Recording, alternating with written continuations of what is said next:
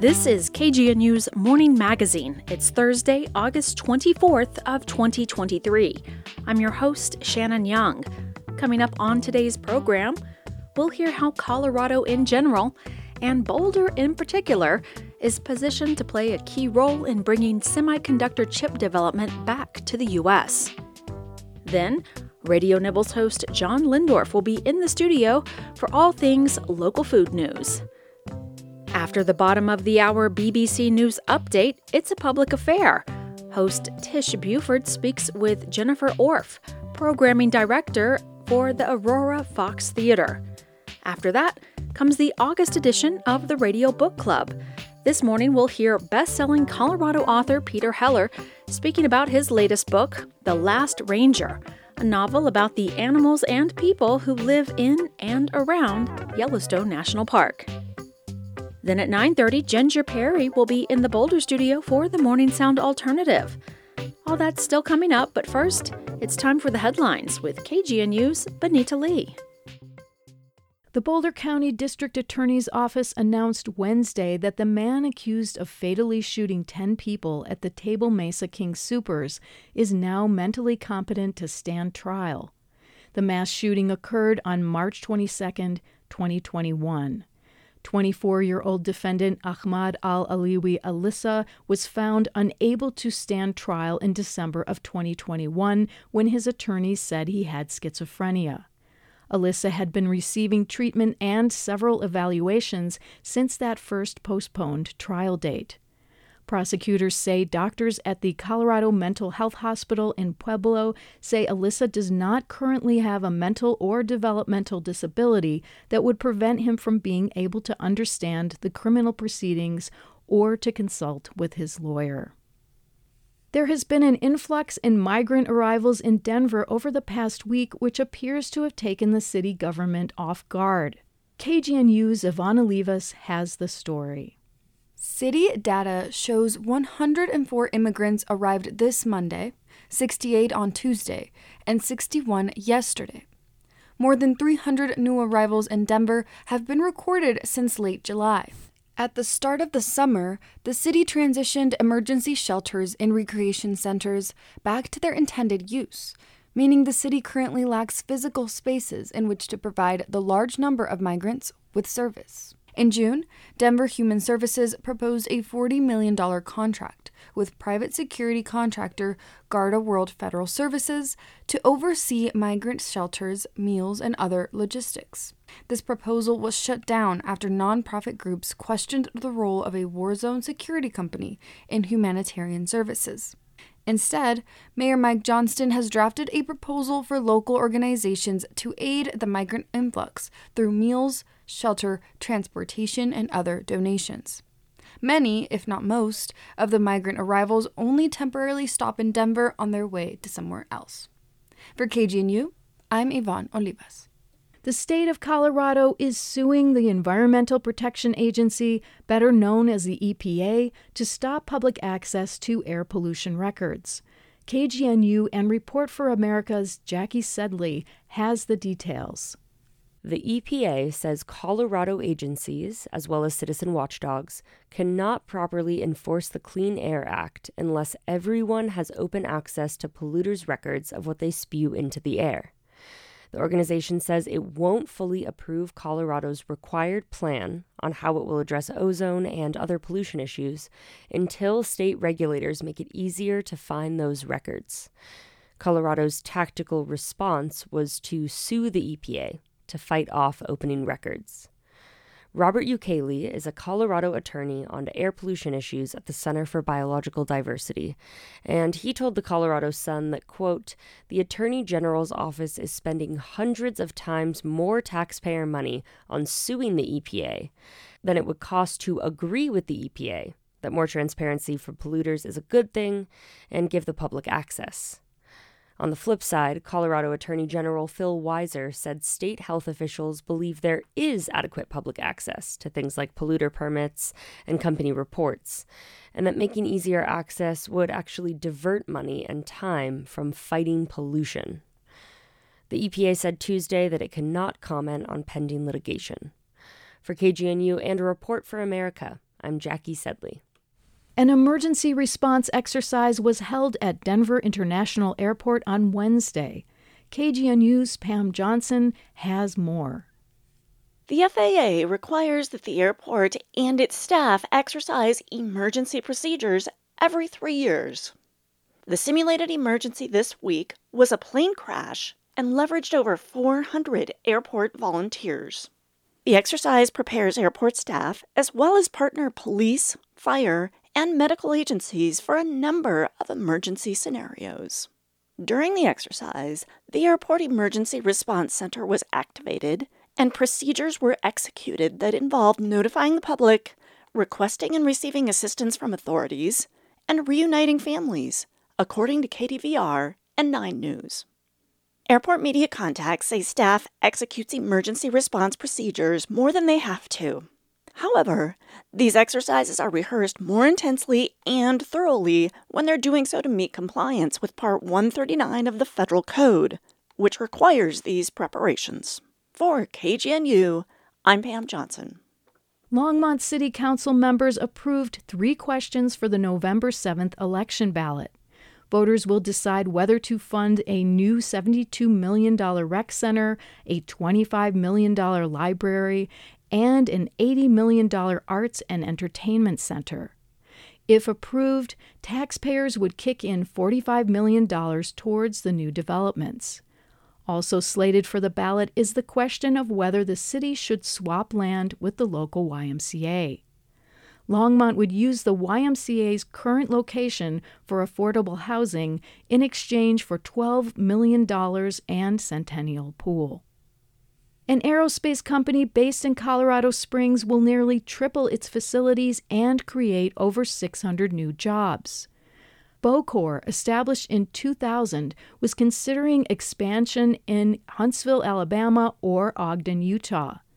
According to the Denver Gazette, the company was swayed by over $7 million in job growth incentive tax credits awarded by the Colorado Office of Economic Development and International Trade. Other local city incentives are pending final approval. Boecore representatives also said the Biden administration's recent announcement that Space Command would stay in Colorado Springs rather than move to Huntsville also factored into their decision. Tropical Storm Harold may be making some appearances in Colorado this week. Harold made landfall over southeastern Texas on Tuesday.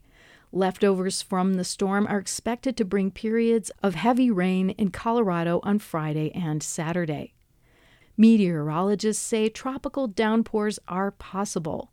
Up to three inches of rain could hit northeastern Colorado, including the Denver metro area, on Friday and the San Juan Mountains may start experiencing some of that heavy rain today. And for the Front Range, mostly sunny today, wind gusts between 16 and 24 miles per hour, with a chance of showers and thunderstorms this afternoon. In Boulder, a high near 90 and a low around 63. In Denver and Fort Collins, a high near 92 and a low around 66. For KGNU, I'm Benita Lee.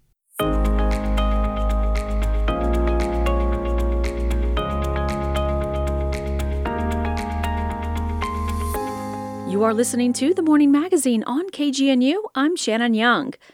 Remember how, at the height of the pandemic, a shortage of semiconductor chips locked up the auto manufacturing supply chain? Well, it certainly got the attention of the federal government. Last year, the U.S. Congress passed a bill known as the CHIPS and Science Act. It invests billions of dollars into bringing semiconductor research and development and manufacturing back to the United States. Much of those funds will be coming to Colorado and its high concentration of federal research laboratories. The historic CHIPS Plus Science Act is the largest investment in scientific research in generations. That's Colorado Senator John Hickenlooper. $52 billion to affirm and reaffirm our commitment to science, to innovation, to being on the cutting edge. Uh, NIST is one of the most crucial partners in all of this. NIST is the acronym of the National Institute of Standards and Technology. Hickenlooper's remarks came at a ribbon cutting ceremony last week for a newly renovated wing at the NIST Boulder campus. The renovated building will host the CHIPS R&D metrology program. NIST is proud to be leading the CHIPS for America efforts to expand the nation's leadership in semiconductor design, in manufacturing, and in R&D. Lori Locascio is the Undersecretary of Commerce for Standards and Technology and the National Director of NIST. This program will drive innovation in elect- microelectronics and ensure leadership in the United States within this sector for decades to come. After the ribbon cutting ceremony for the new facilities, I caught up with Dan Salvetti of the Colorado Office of Economic Development and International Trade and NIST Boulder Laboratory Director Marla Dowell. NIST is is this special agency where we're advancing measurement technology to make people's lives better. And that sounds kind of generic and people might say, well, how does measurements make people's lives better? But it's everything from um, we're creating the technology to do to measure methane emissions better so that we can reduce methane emissions from oil and gas um, deployments to uh, things like what are the measurements we need to ensure that first responders can have the communication technology they need, all the way down to when you go to the gas pump and you pump gas, how do you know that that gallon is a gallon? Something that was mentioned several times during the ribbon cutting ceremony or the speeches leading up to it was chips. What is chips and what is its significance to this renovated building? So, do you know what a semiconductor chip is? Maybe not. Okay. But you have a cell phone, and your cell phone is made up of those semiconductor chips. Okay. Your car probably has over 400 different kinds of chips in it. Everything from the chips to run your windshield wipers to the chips to monitor your gas. And one of the things that we discovered, unfortunately, during the pandemic, people might have seen the shortage of trying to replace a car it turns out that the fact that one major car manufacturer didn't have those chips for those windshield wipers meant that in a 12 month period, they could only have three full time shifts. They had the people, but they didn't have the supplies that they needed to actually make the cars.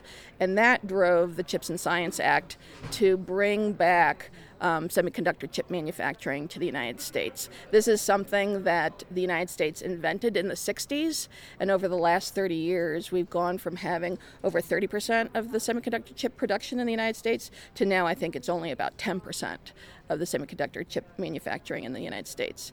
This is this is like a critical point, I think, for the U.S. Um, and what we've done with the Chips and Science Act, it's similar to the call to say it, to send a person to the moon.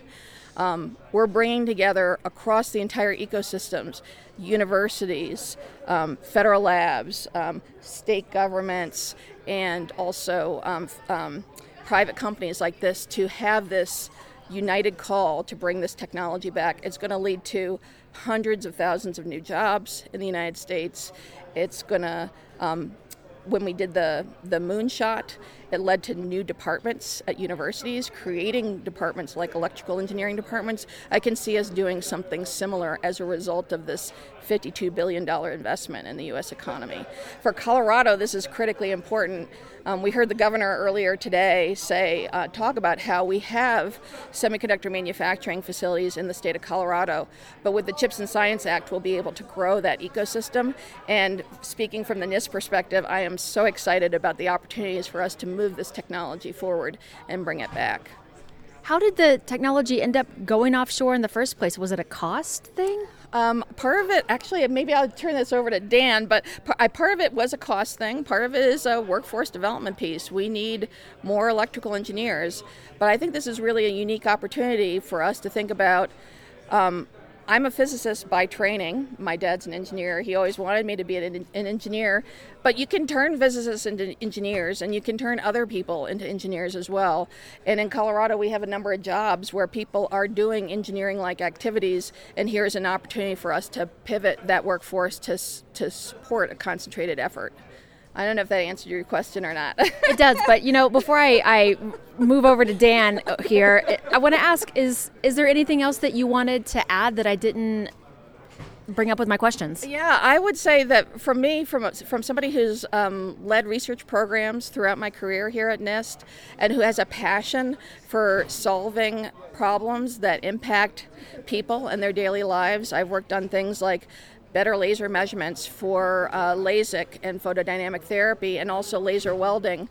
We have an opportunity now to do this focus call on something that's going to impact everybody's daily life and a way to do science more collaboratively and in a way to invite in people who might not think of themselves as scientists and engineers. Um, and for me, that's really exciting. Well, thank you so much. I'm going to step one step this way and talk to Dan. Nice to meet you. My name is Dan Salvetti. I'm the Semiconductor Industry Manager for the Office of Economic Development and International Trade, commonly known as OEDIT, uh, for the state of Colorado. Okay, well, we just talked about the science behind semiconductors. Now tell me about the economics.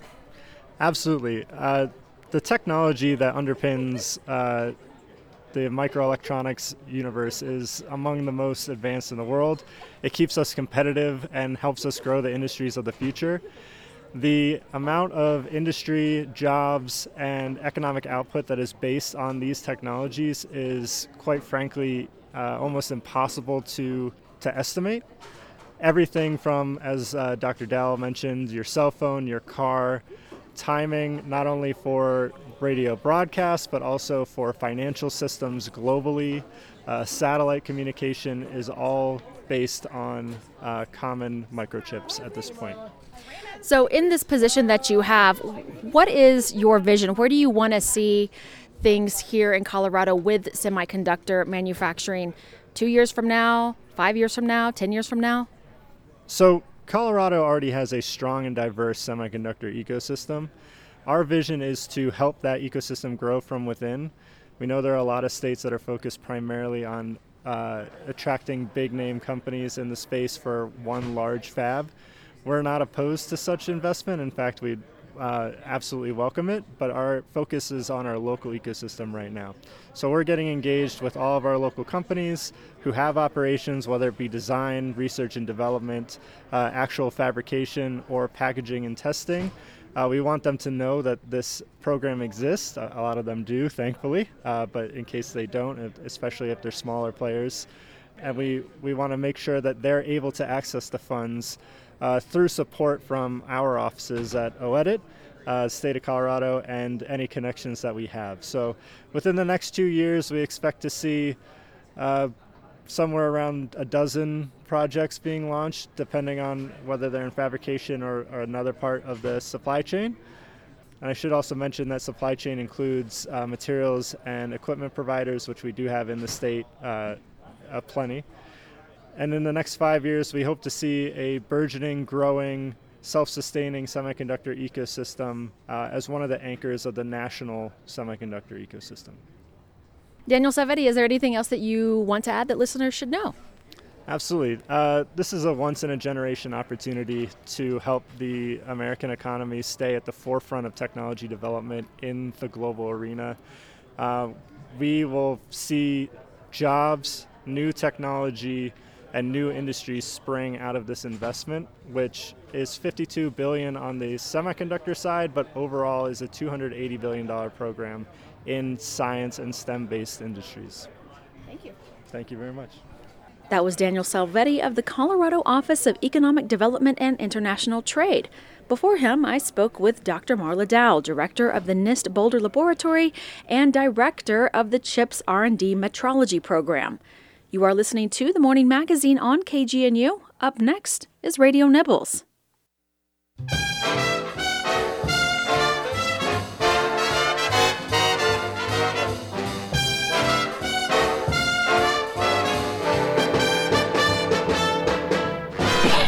When you hear that, you know that John Lehndorff is in the studio to catch us up on local food news and an array of wonderful food festivities coming up shortly.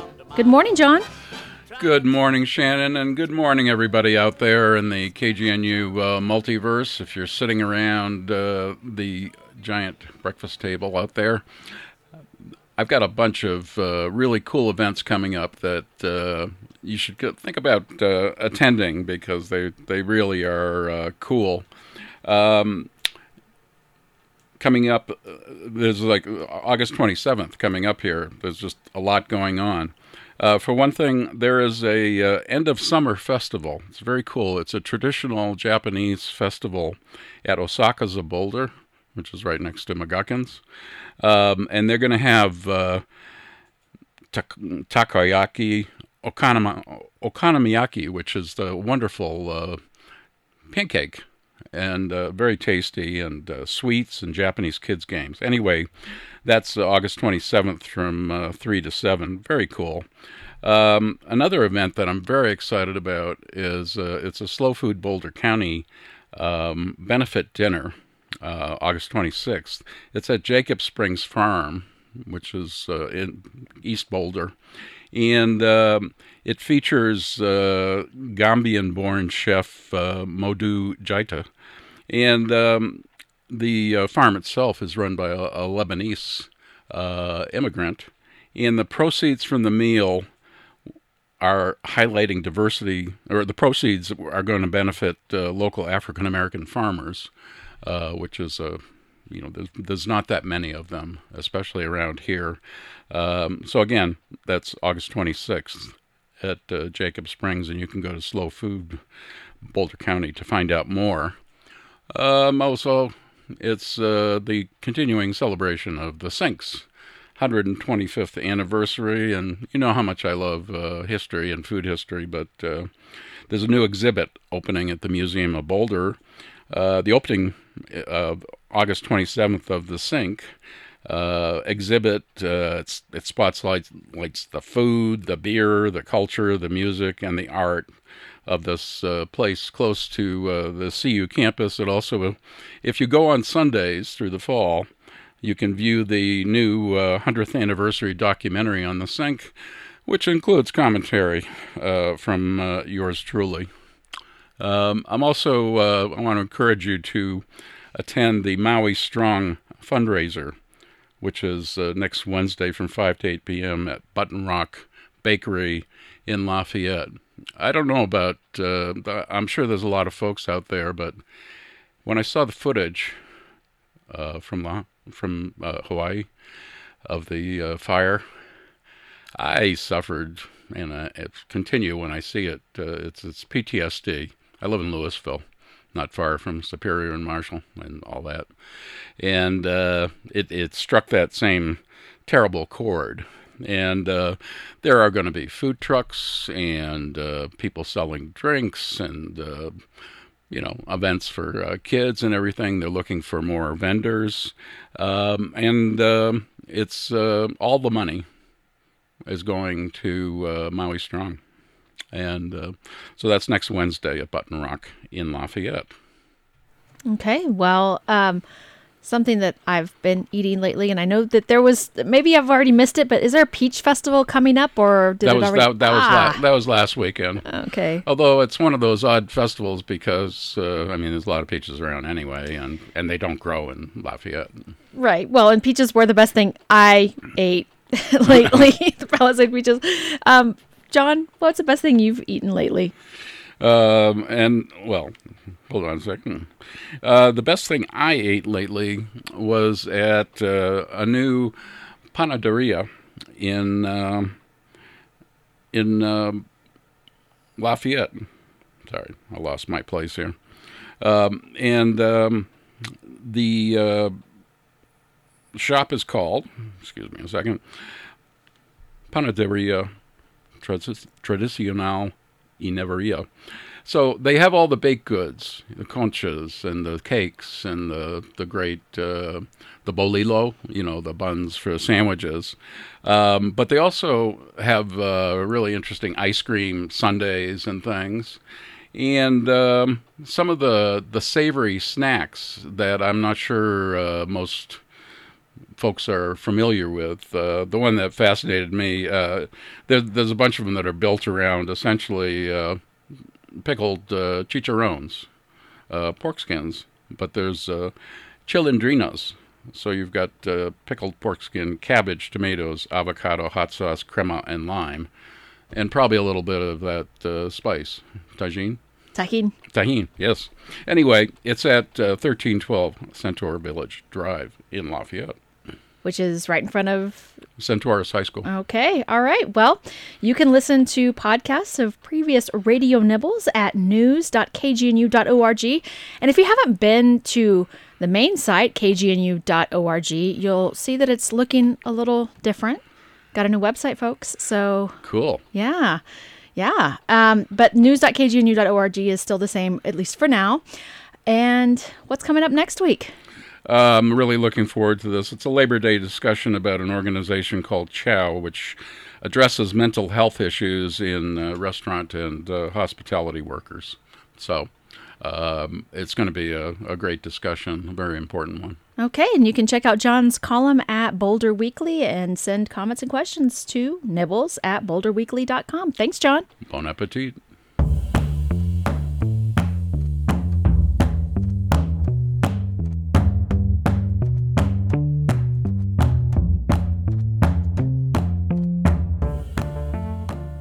That's it for today's morning magazine. I've been your host and producer, Shannon Young.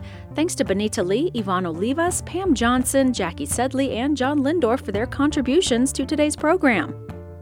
Stay tuned for A Public Affair with Tish Buford, followed by Radio Book Club with Maeve Conran. That's coming up just after the BBC News headlines.